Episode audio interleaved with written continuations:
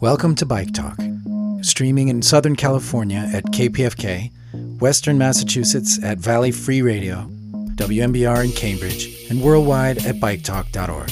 First, Kathy Tuttle and Paul Buchanan with Bike Loud of Portland, Oregon, on Sam Balto's famous elementary school bike bus. This is Kathy Tuttle from Bike Loud, and I'm back here in the back of the bike bus sweeping. And I love being here because I relate to these kids. It's the kids that were me when I was little, still learning to bike, getting to school a little bit late, feeling a little wobbly going down the hills. And being in the back really makes me feel useful, and it's a way to really connect with the people that my heart goes out to. Up in the front, 100 kids ahead of us, is those kids that are self assured and right in the middle of things and listening to the music. But there's the kids in the back that want to be there, or maybe they're too shy and they'll never be there, but they're my people. They're your people. Yeah, those kids in the back, looking around me to see if there are any latecomers, because there Oh, often yeah. are. I was the kid whose mom sent them out at the last minute to get on the school bus, and I was late. Same thing with the bike bus. Some of the things I'm seeing, there was a little kid crying because it was too cold. He was Yeah. in shorts. Fingers are hurting because they might not have gloves, although Sam has been making gloves that they bike bus on them for kids. And also kids with the gloves on. This is a new season. It's getting used to using your brakes and biking with bike gloves. Isn't this amazing at the Yeah. corner? I mean, here we have 50 kids and we're just about to go across a busy street. We have some people from Bike Loud who are corking that street, making sure it's safe for kids to get across so we don't have to worry. Yeah, it is great. And it's interesting how this particular ride has caught fire the way it has. What do you think? I lay that all in the footsteps of Sam Balto, Coach Balto. He's a PE teacher. He's passionate about this. He's doing this in his spare time and just making it work. You know, he's one of those PE teachers that has a great rapport with every student in the school and has that PE teacher's enthusiasm of let's do this, kids. And he also has that PE teacher's experience of figuring out how to motivate a big group of people. I mean, look at this big group waiting for us here. We came with 50 people, 50 kids and their caregivers, and there's another 50 just showing up. Yeah, it's like a feeder ride. Yeah, but a huge feeder ride. It's this amazing feeling of power, really. Yeah, it's owning the road, and you'll see along the route too. You'll see a lot of neighbors, elderly people coming out with their phones to take a picture because they know the bike bus is coming. You'll see people on their porches sometimes with pots and pans banging on them, going, Go bike bus. I mean, it's really exciting to the people who live here. For the most part, people are really positive. There's an occasional entitled driver that comes through or a confused driver that comes through, which is why I'm here one of the reasons I'm here, but it's more something that's so exciting for the whole neighborhood. And here we go, taking off with 100 kids. Look at that. Look at that mass of people. And they're so excited. The kids could not be more excited. I mean, look at those smiles. Do you have anybody just uncontrollably weeping at the sight of it? I did my first time I was here. That's why I come again and again. I schlep up here pretty far away. I live downtown in Portland, and it cheers me up every week. I like the poncho kids. Ah, there's a late one right there, so we're going to wait for them because they need support too. Okay, we can go now. So when I say it's catching fire, I mean I see people referring to it and starting their own bike buses all across the country now. Well, it's a catchy name, Bike Bus. One thing we have to realize about this neighborhood is it's a pretty privileged neighborhood. It's a place where parents all have bikes, or not all, but many of them do. Many of them are already pretty skilled at commuting by bike. They can all afford kid all-weather gear, and they can afford to buy bikes for their kids. It's something that we'd like to replicate in all neighborhoods, but we need some serious city support to make that happen. That's something that we're looking at with Bike Loud, how we can actually get the city to step up and help, because we need that too. With what?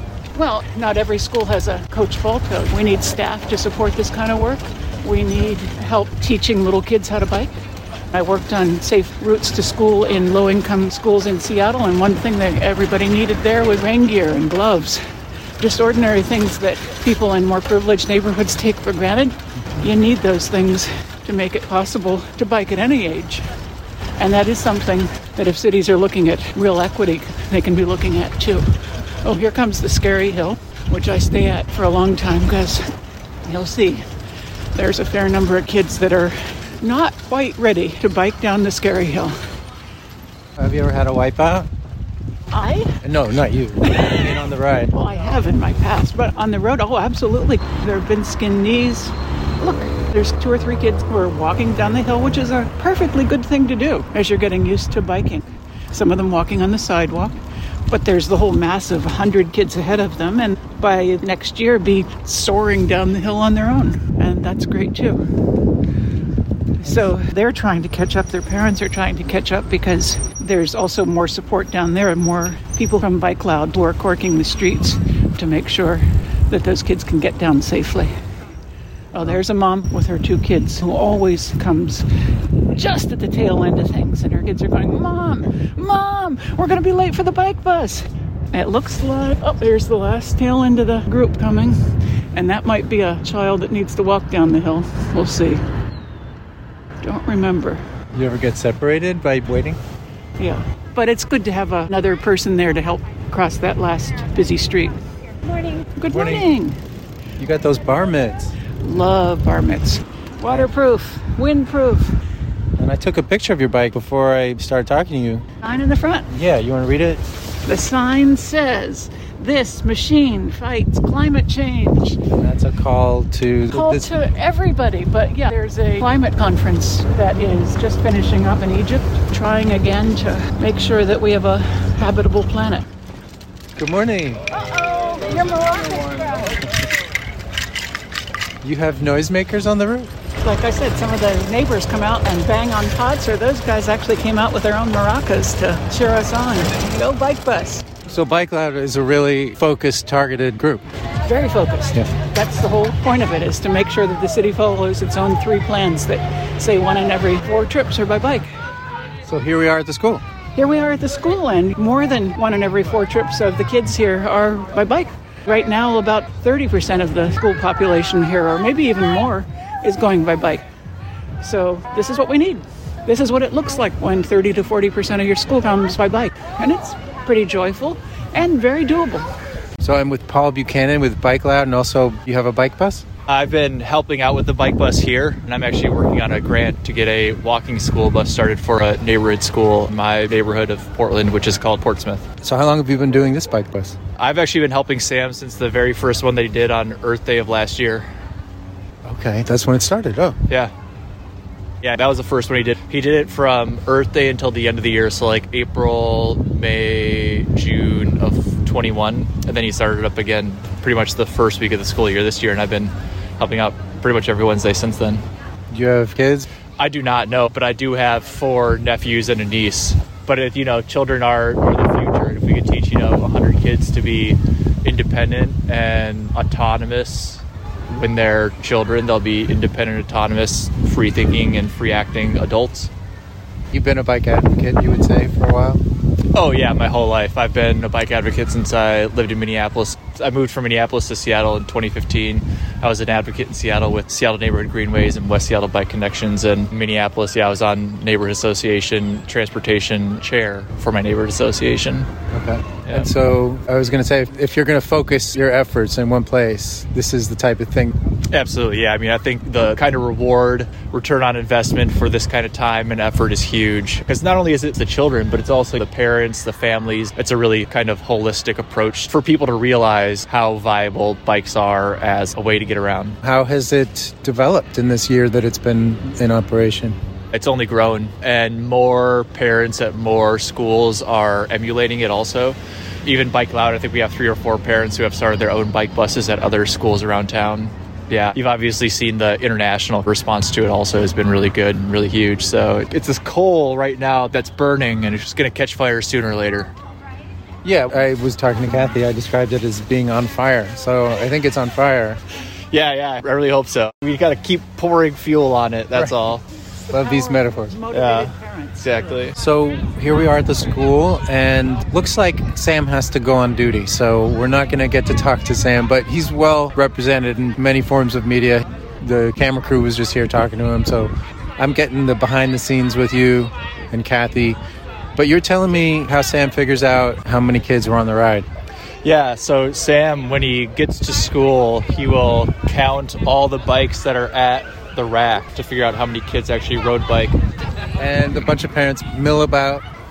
Yeah, I mean that's one of my favorite things about this bike bus is seeing all the kids who are all riding bike that are two and three feet tall, and then seeing parents that are five and six feet tall riding amongst them. It's really fun. People don't seem like they're in a hurry to leave. Never. Nah, we're in Portland. We like to take our time getting places. Typically, It's interesting. I didn't know that that was a thing. it's just the West Coast, nice and relaxed. Not quite island time, but almost. All right. What time does school start? I think they'll ring the bell at 8:45, maybe 8:40. People are clumping up pretty quick here. There it is, 8:40.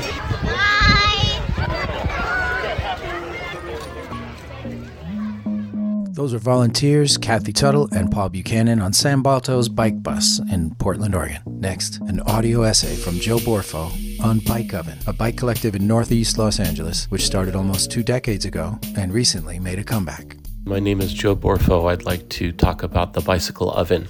Uh, we're at 3706 North Figueroa Street in Highland Park, uh, border of Cypress Park, and uh, right near Lincoln Heights as well. We are a workshop focused on uh, teaching bike mechanics. We offer stand time and the use of all tools and advice from our own mechanics on how to fix and build your own bicycle. Um, we've re- recently developed our mission statement uh, that the bike oven is a space for work and education.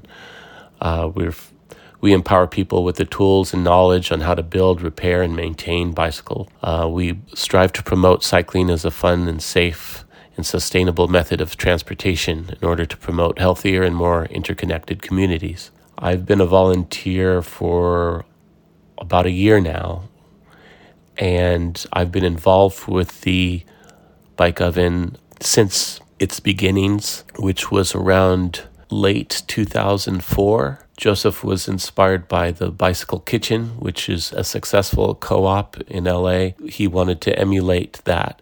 So he did it out of his garage. As the bike boom in that time uh, was happening, we realized they needed a bigger space. They ended up finding the current location. Many people have held the torch, helping keeping that organization alive over the years. Some people like uh, Harvey Woolen, uh, Steve Itano, Joseph um, Bray Ali himself. Throughout the years, there had been different uh, volunteers and, and people who stood up as leaders, but because there was no written down structure like the other co ops have, there began to be um, a slow disintegration of how to run things and uh, various disagreements, which kind of led to people not being involved. And eventually, it uh, was just one person running, and it was uh, kind of shut down for a bit um, until recently. Steve Campos had the vision to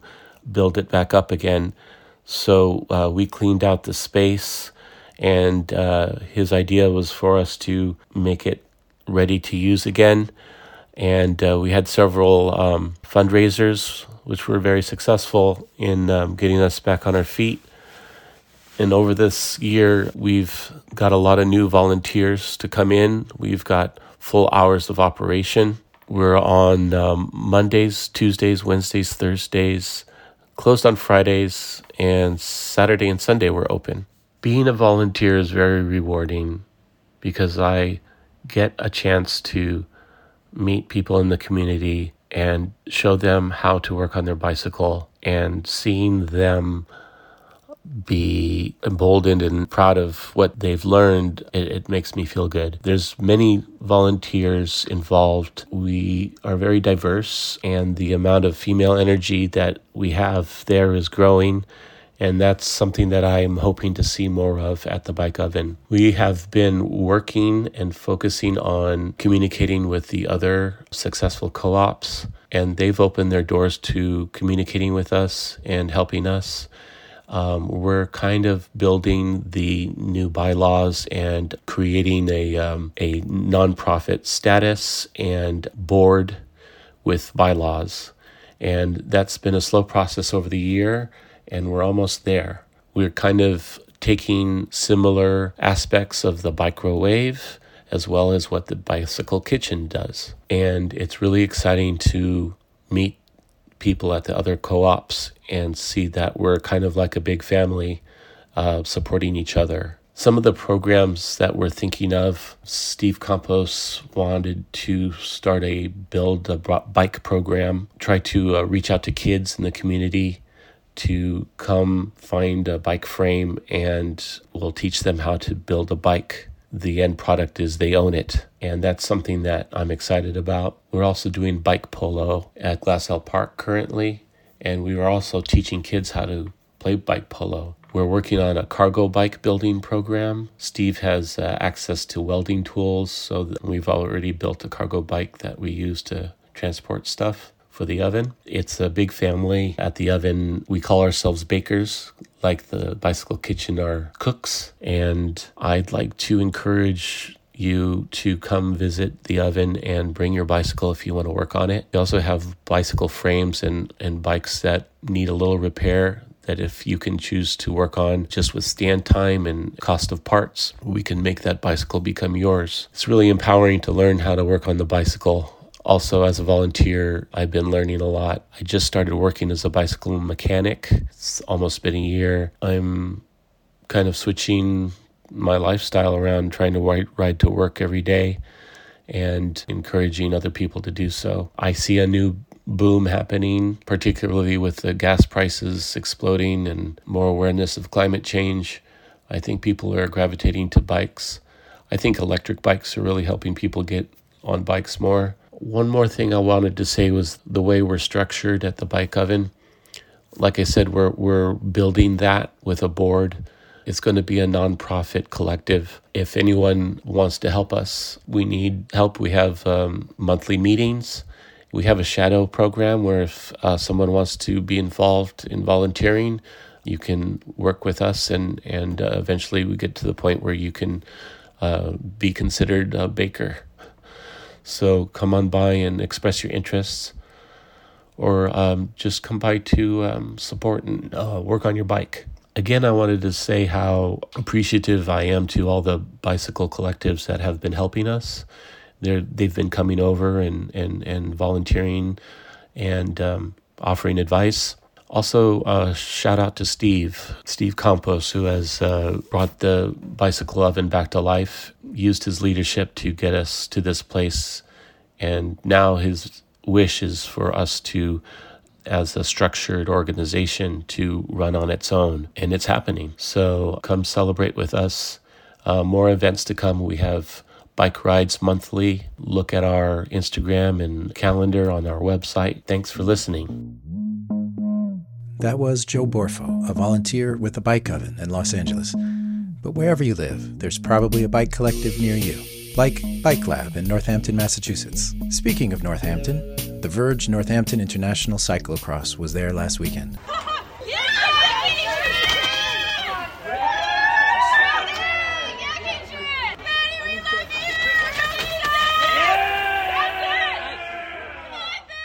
This is Doug, and Doug makes art. Uh, it's it's all bike art. Yes, it's the the genesis for it was uh, I had a big big crash as a masters racer about ten years ago, and um, to pay back the EMTs, I came up with a uh, a collage uh, poster to sell the following year at the race, and about two weeks before the event, the race committee came to me and said, "Hey, Doug." could we have the original? We'll um, auction it off and see if we can add to the the money we're going to give to the EMTs. And I started doing art a little bit more seriously. By the third year, people started asking me, "What else do you do?" And so, uh, what you see in the in our booths is the result of that. I grew up in a. We weren't very wealthy people. We pretty. We lived in government project in my in my youth, for Christmas and holidays, uh, we would go to various museums. My my mom grew up in the Bronx, New York, and so we go to the Met, and uh, I just kind of osmosed the experiences. And I loved art. I, you know, did a little art all the way through my youth, and uh, when when I I spent 40 years racing a bicycle, and was able to adapt the racing experience with the art experience. And that's what you see. With the, it's all collage art. It's all cut paper with a uh, an acrylic, clear acrylic medium that acts as a glue and uh, a surface does. Uh, but uh, most of our work is uh, done on site with uh, at different events. And because I have somewhat of a reputation in the the sporting end of things, of racing a bike, people stop by that from my racing days, and we have people now after 10 years of doing this uh, who've purchased pieces early on and just stopped by to see what's new. You want to describe some of the well, themes? Our, uh, today we're at a cyclocross event and we have a, a piece called Remount, and uh, it's a woman in the air coming, just remounting her bike after coming, going over an obstacle. The paper for the figure is from Hong Kong. It was a, a gift wrap and the uh, highlighting is done in a gold leaf, so you have this flash of, of light on the uh, the cyclist's face. Um, the rest of the piece is very uh, neutral. Uh, it's called a, a, honeysuckle Canson paper in the background, and the uh, detailing is in the just a stark black. The bike and the, the background is black. The the figure itself is a kind of a purple and uh, brass detailed background. The rest of the, the work kind of flows from that. Uh, we have uh, a piece that to the right of the one that I'm looking at here is uh, called Embankment, and there's let me see one, two, three, about six layers of of paper that form the figures. Then the sky is is done in a kind of multicolored kind of. To me, it emotes that moments uh, as you're entering the last 25% of the race and the fatigue factor is setting in and the the genesis for most of my work is, is something that I just happened to glimpse a moment.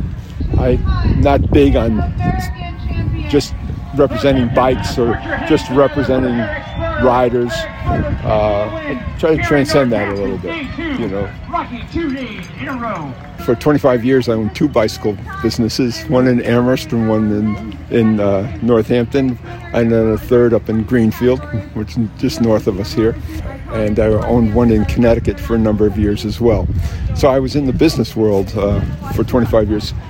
I, I say this is probably my my 12th career being an artist. You're Ellen Noble? Yeah, I raced um, cyclocross and mountain bikes professionally. I've also raced road professionally for a time, but uh, my mainstay, my main focus was on professional cyclocross racing. Last October, I commentated on my first race, so I was commentating on a live broadcast of a cyclocross World Cup, and then I've started doing some uh, sports announcing. I began at the World Championships earlier this year in 2020. Okay. What's the art of commentating? I have been told that really the big thing that you're trying to do for sports announcing is that you're sort of curating the energy at the venue. So um, obviously the racing is super exciting, but if the person who is sort of sharing that play by play isn't excited, then it's going to make the race a little bit dull. So it's always your job to find a way to make it exciting. Even if the race is all but sewn up, you have to find a way to make it super high energy and really just um, emulate that support from the crowd to the racers and vice versa. And so that worked this time. I think it did. Yeah, we were super treated to really, really amazing bike racing this weekend. But in the men's race, where it was pretty much decided halfway through, you know, you still have to find those races within the race to really keep it exciting. And we were treated to a lot of those um, miniature battles, if you will. So pretty makes our job really easy, um, especially when you're really familiar with all of the riders. What's the story of this particular race? I mean, you had this is a big important event. Yeah, this is a very, very historic event. So, our race, uh, the creator behind this race, Adam Myerson, started this race uh, 31 years ago at Orchard Hill UMass, at UMass Amherst, uh, and it's continued ever since. About 20 years ago, they moved here to Look Park, and it's just kind of been a mainstay of professional cyclocross racing, and um, it's the oldest cyclocross race in the country. So it's every year here at Look Park. It is for the last 20 years. We've been here at Look Park. And some of the racers were you had number 18 in the world cyclocross, number 24. Yeah, we have some very, very highly ranked uh, cyclocross riders here. And, you know, this year is just one year of many that we've had some of the best cyclocross racers in the world lining up uh, here in Northampton. And for people who don't know cyclocross, Cyclocross is sort of a hybrid sport between road cycling and mountain biking. So, if you're trying to visualize the bike, it's going to look like a road bike. So, it's going to have drop handlebars, very similar geometry to a road bike, but then we're going to have slightly wider tires with a bit of a tread. Uh, and so those are going to look a little bit more like mountain bike tires, but the sport is done on short circuits, so between six to 10 minutes in length. They're going to race between 30 minutes to an hour, and each course will feature multiple different features, whether it's in the woods, riding up or down a big hill, and there's going to be a few features on each course that forces a rider off uh, off their bike to dismount and run with their bike. So that's something that's really unique to the sport of cyclocross is that uh, there's a little bit of running involved. Yeah, uh, and fun to watch it is. It's very fun. It's incredibly dynamic, and there's always something to watch. And I think one thing that makes cyclocross really special is whether the rider is first or last, there's always something to see, and there's just so much high energy. And the sport of cyclocross is pretty small, so it's uh, you know it's a very very passionate group of racers and spectators. So it's a it's a really really incredible discipline to be part of. And if you ever have a cyclocross race in your area, I can guarantee if you go out and watch or participate, you will have a great time. And, and that's a great wrap up. But I had one more follow up, which sure. is that uh, I heard that there's more women now, and is that a trend in the sport, or is that just today?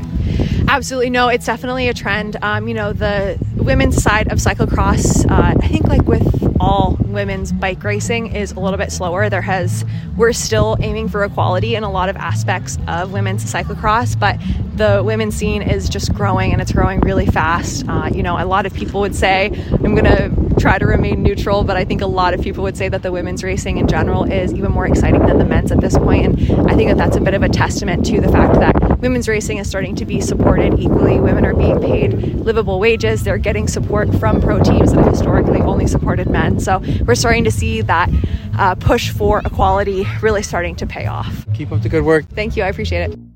That was Doug Dale, who had an art tent at Northampton International Cyclocross last Sunday, and Ellen Noble, who commentated the races. Next, an audio essay by Bike Talk host in Los Angeles, Taylor Nichols.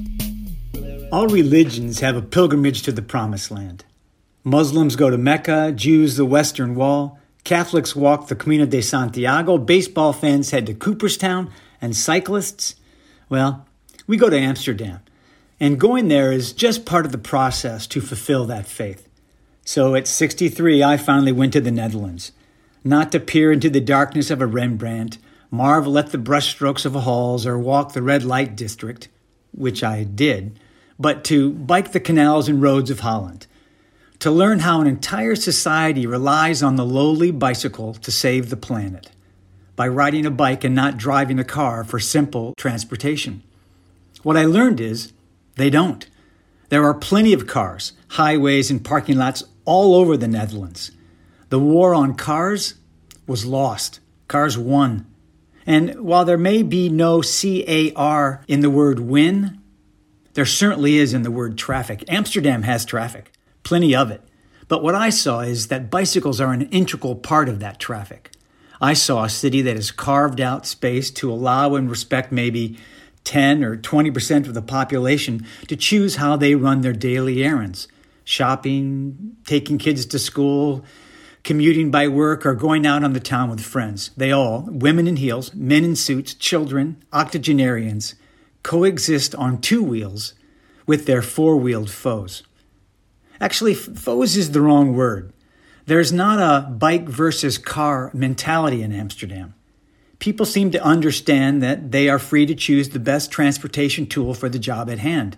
Sometimes that's a car or a truck or a train, but more often than not, a bicycle is perfect for the job. No reason to spend a gallon of gas to buy a gallon of milk. Some options are just more expensive than others, but they're all safe. The number one reason most people do not ride bikes in the United States is because they don't feel safe. Now, granted, European cities like Barcelona, Paris, Amsterdam were already beautiful. But what is it that made them so amazing?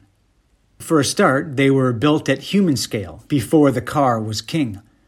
Just like much of New York and Boston and even Los Angeles, if you follow LA Explained on Instagram. But what is it that keeps them beautiful?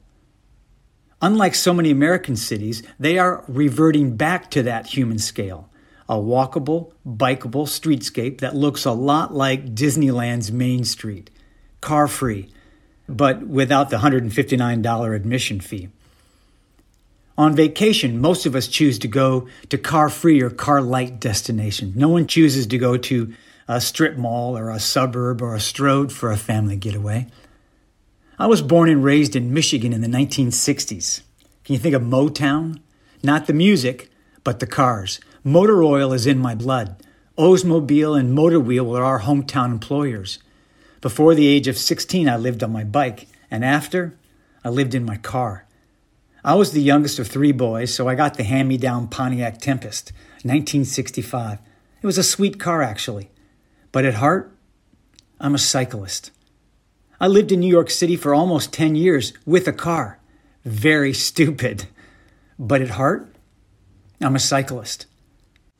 And for the past 30 years, I've lived in Los Angeles, the car capital of the world. I own two cars. But at heart, I'm a cyclist. So, after trading in my spandex for regular riding clothes and following the climate change intensified heat wave of September 2022, I boarded a plane to take my communion and pledge my allegiance to the faith of two wheels. My pilgrimage started in Barcelona, a city that I've been going to regularly since 1993 when I did the movie Barcelona. The Olympics were held there in 92, so the city was primed for business, and the streets showed it. Cars and motorbikes were everywhere, and God, the noise was crazy. Barcelona was rated the noisiest city in Europe. But it was a very exciting city with beautiful architecture, amazing food, and just lots and lots of traffic. We thought that was just the price one paid for a busy, cosmopolitan, almost 21st century city. This trip, however, 29 years later, showed a different, quieter, calmer city starting with the Aero bus, which whisked me from the airport to the city center Plaza España for a cheap six euros, basically six dollars.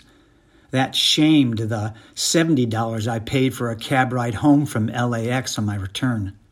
This is where urban planners, which I am not, add the disclaimer and say, you know, European cities are not Los Angeles. Well, that's true. But last I checked, Los Angeles does have buses and they do run on surface streets. So they ain't that different. They just utilize bus rapid transit lanes. Paul Koretz, the longtime city council member in Los Angeles, didn't even fight for a quarter mile bus lane through Westwood, connecting UCLA to the west side of LA and the east side. My first realization of no political leadership in Los Angeles. Getting off the bus in Barcelona, the first thing I noticed was the lack of noise. It wasn't quiet per se, but it wasn't overtly loud either. The traffic was calmer, and that seemed to affect the noise level. Plaza España is still a busy, hectic crossroads, but in the intervening years, the city has allocated one lane on many of the public streets for alternate forms of transportation, mainly bicycles and scooters, but also wheelchairs.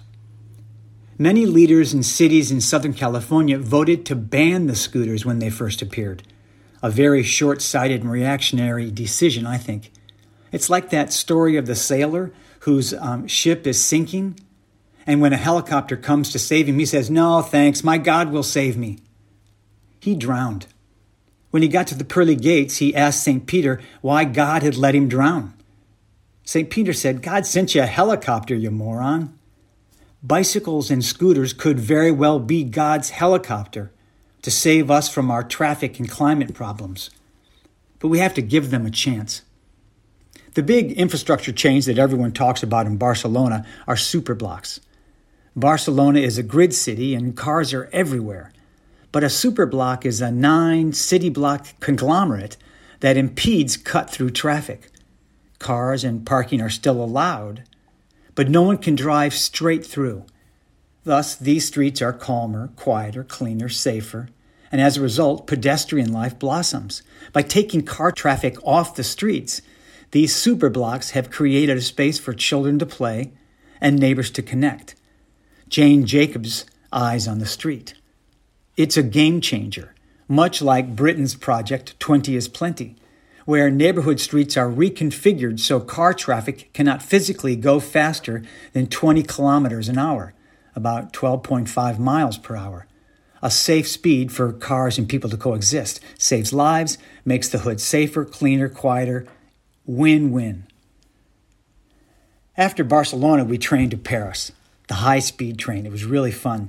No trip to the airport, just catch the train in the middle of one city and get off in the middle of the next. As the saying goes, Paris is made for lovers. It's also made for walkers. Maybe that's why it's so good for lovers. Walking in Paris is romantic, and it's also safe. I don't know about muggings, but it's safe from traffic violence. Mayor Anne Hidalgo has staked her political career on bringing Paris back to the future creating safe street spaces for Velib, the city's bike share program, and so many other forms of alternate transportation. I didn't take a cab or an Uber once in Paris. I ate like a pig, drank like a fish, and I still lost weight. Gold's Gym ain't got nothing on Paris. But it wasn't always this way. Post World War II, Paris rebuilt itself around the car, and it remained that way for 50 or 60 years. And like in the States, political battles over change are not easy there either. But the Parisian leaders had the backbone to implement infrastructure changes and not back down to the loud, NIMBY voices. In my neighborhood, the NIMBYs who complain about the status quo, whether that be traffic, street crime, or unhoused people, also complain about any solutions to those problems. They just like to complain. It seems to me that the leaders in Paris gave the street changes time to work. As one person says in the video Paris versus NYC on street films, you have to build for the city you want, not the city you have. There's a learning curve to change, and we have to give peace a chance. That's all I'm saying. From Paris, we trained to Amsterdam. Along the way, I saw a lot of what I imagine were grass fed cows. They were cows in grass fields. No industrial mud stockyards that are so common along the 5 freeway in Los Angeles. Arriving in Amsterdam, we walked from the train station to our hotel. In the rain, it was so close and easy to get to. Bikes and bike parking were everywhere cargo bikes, electric bikes, children's bikes, and of course, the ubiquitous black Dutch bikes. Some people rode with rain gear, others even used umbrellas. But unless the rain was pouring down, people continued to go about their business riding their bikes. And also, what's great about Amsterdam is everyone speaks English. None of this, um, parlez-vous anglais? As you can tell by my mastery of the French language, I'm probably not the best person to discuss the history of Amsterdam or the architecture or the art or anything else that makes Amsterdam such an amazing city. But I can discuss the bikes and maybe the beers. Biking in Amsterdam's a pure pleasure. On busy, card filled roads, there are completely separated paths for cyclists. On streets where cars go, say, 20 miles an hour, there are protected bike lanes.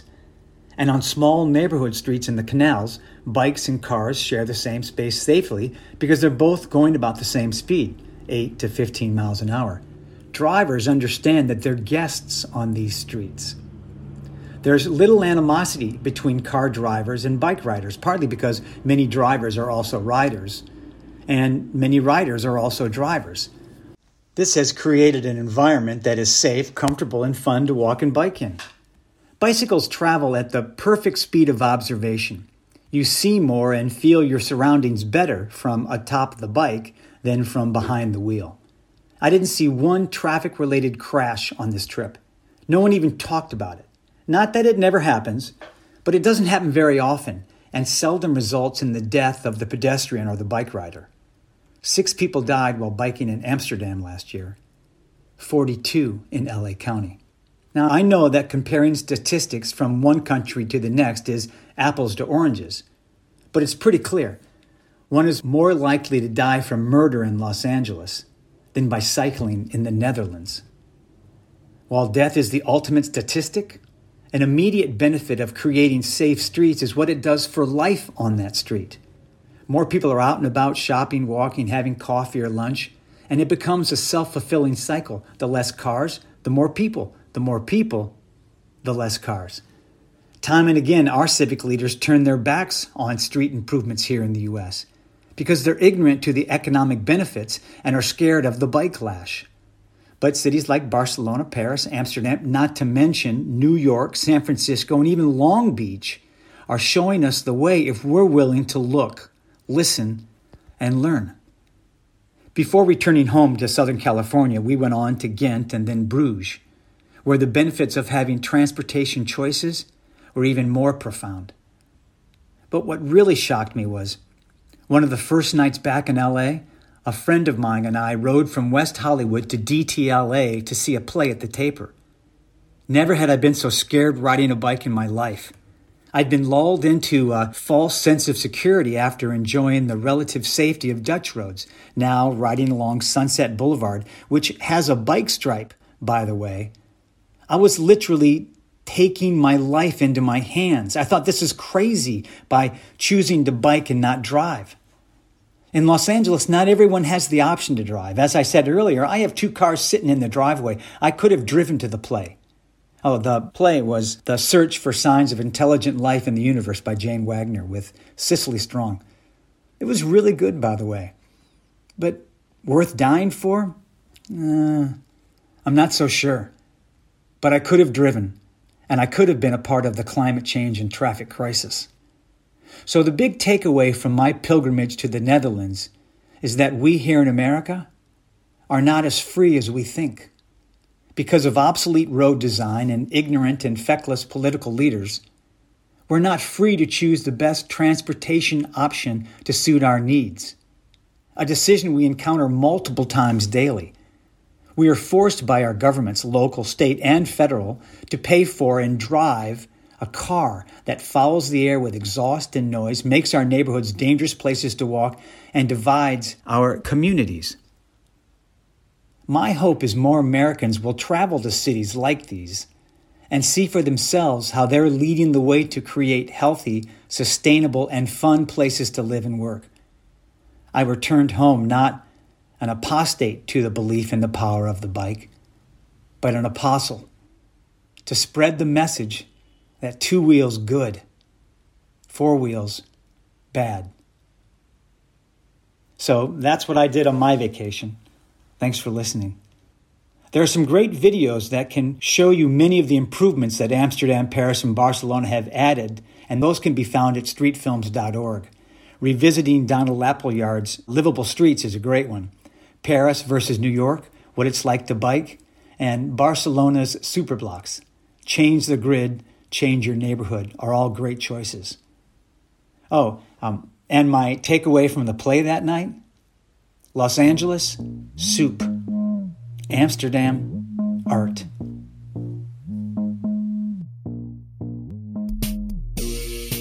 That was Los Angeles Bike Talk host Taylor Nichols. Now, a segment from the Cambridge, Massachusetts version of Bike Talk, hosted by Galen Mook and Laura Gray on Bike Snacks,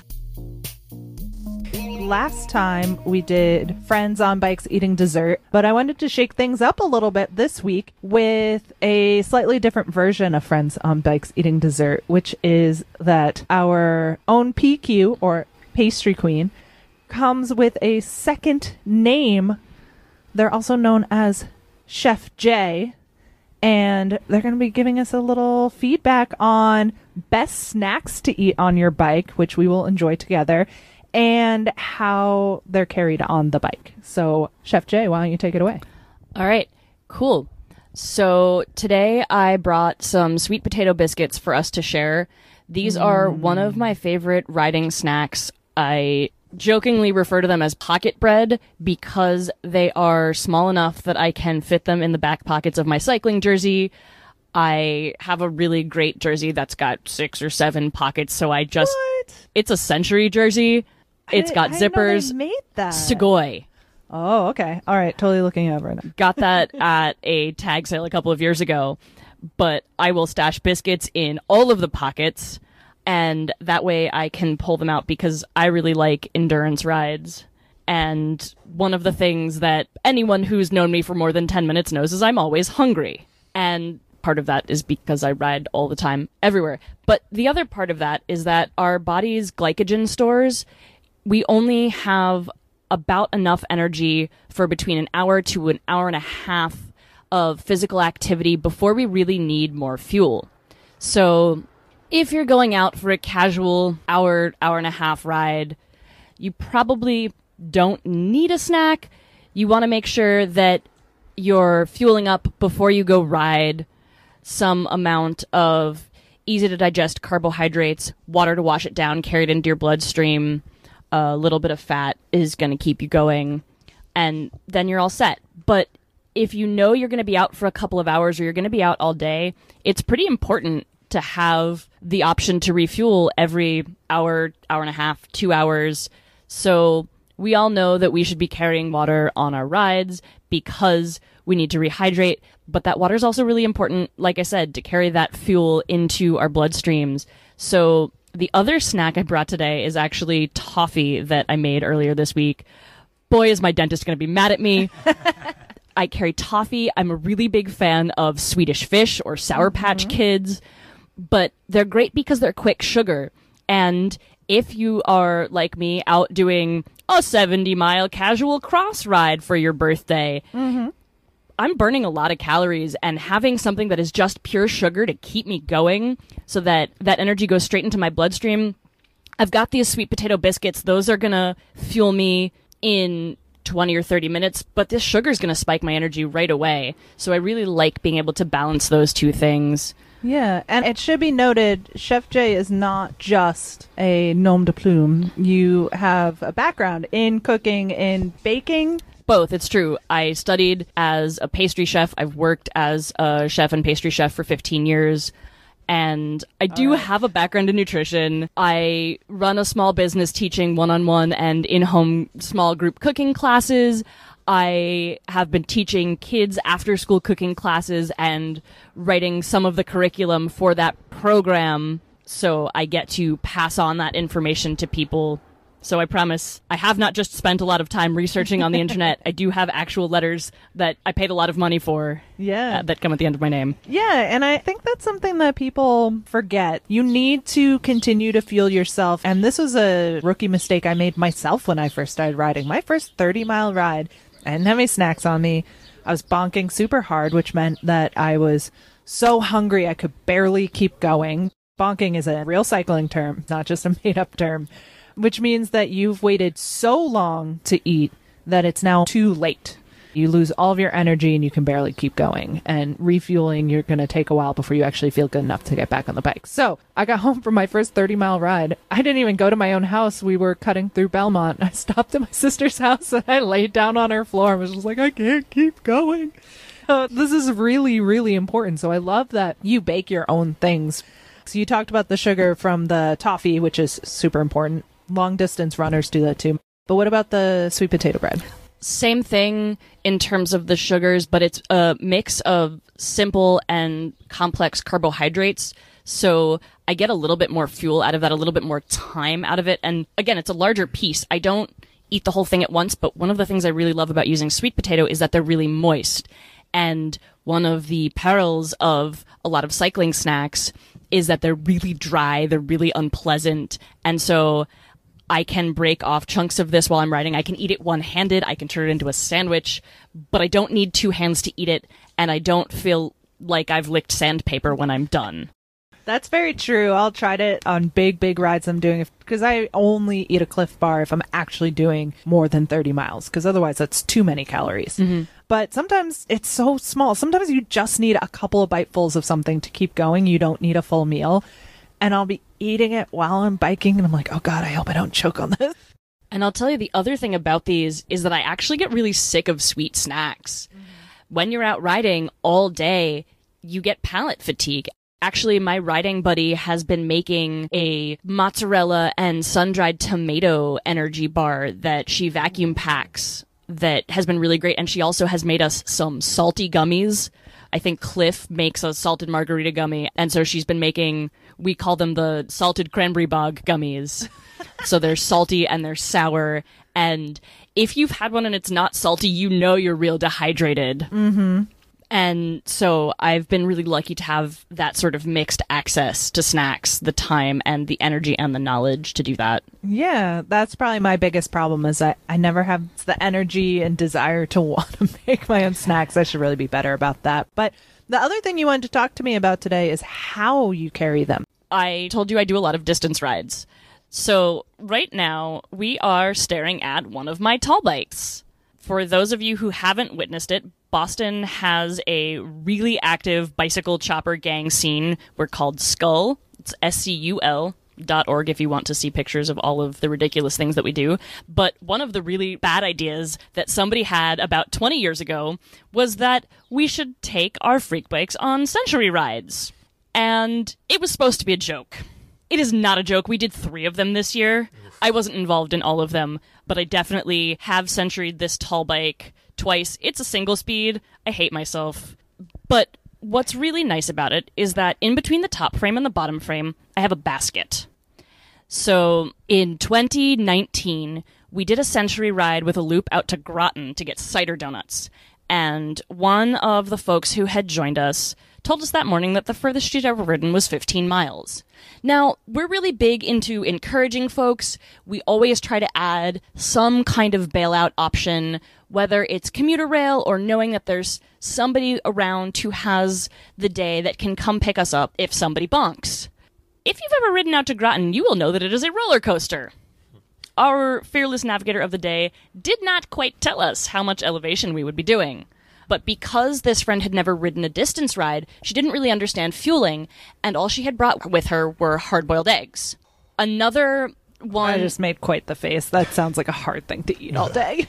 It does to me too, and I like soft boiled eggs. Oh, I- but we got to our second rest slash snack stop because on a chopper you can't necessarily eat in flight, except that I'm always hungry. So I have perfectly designed this basket such that I can access my snacks in flight. I have been known to put a bag of popcorn and just sit and eat popcorn while I am riding. But she was complaining 20 or 30 miles in about absolute sheer exhaustion, which, okay, sure, this is her longest bike ride to date. And then I noticed what she was eating. And I'm not exaggerating when I tell you I nearly slapped the egg out of her hand because while yes, when you're doing endurance sports, ultra marathoners will tell you that they're encouraged to have some small amount of protein and really if you're doing a century, you need that because you're doing so much more. So we do need some protein, but your body can't do a whole lot with that protein while you're exercising. And it's really important to have access to those simple carbohydrates and to know your body because some people's bodies can handle a complex carbohydrate, something that takes multiple steps to break down, but not everybody can, and it can give you an upset stomach. So she did actually end up making it about 60 miles. We got to Groton. She did get cider donuts. We all got cider donuts. But it really just hammered home for me how important it is to have access to in flight snacking options or to bringing those snacks with you and being able to stop. Well, that was some sound advice there from PQ. How about that? I also just want the audience to know that I made the same face all of this time later because that came out about a year ago. Um, the story about the eggs. Oh man, how can you only eat hard boiled on a? Oh god, I It might. just sounds awful. my body is rejecting. oh, okay. Well, thanks. So this is a little bit of uh, some of the content we used to have here on Bike Talk, which was just like practical advice. yeah. So thanks. So this came from Two Wheels' new-ish podcast. Do you want to point people to the podcast? Yeah, it's just Randonnista in all of your podcast feeds. That's R A N D O N N I S T A. And it's also randonnista.com. You can find more information there or my Instagram, which is also Randonnista. That was Bike Talk. Check us out at biketalk.org and get in touch. Support us if you like our work. We post every week, so check back next Tuesday. Have a good week. Push on a pedal, push on a pedal, get ya heart started. Push on a pedal, push it down and up again. Push on a pedal, push on a pedal, get ya heart started. Push on a pedal, push it down and up again. Get on your bike, sit on the seat, put your feet on the pedals, and ride it all around, ride it all around. Get on your bike, sit on the seat, put your feet on the pedals, and ride it all around, ride it all around.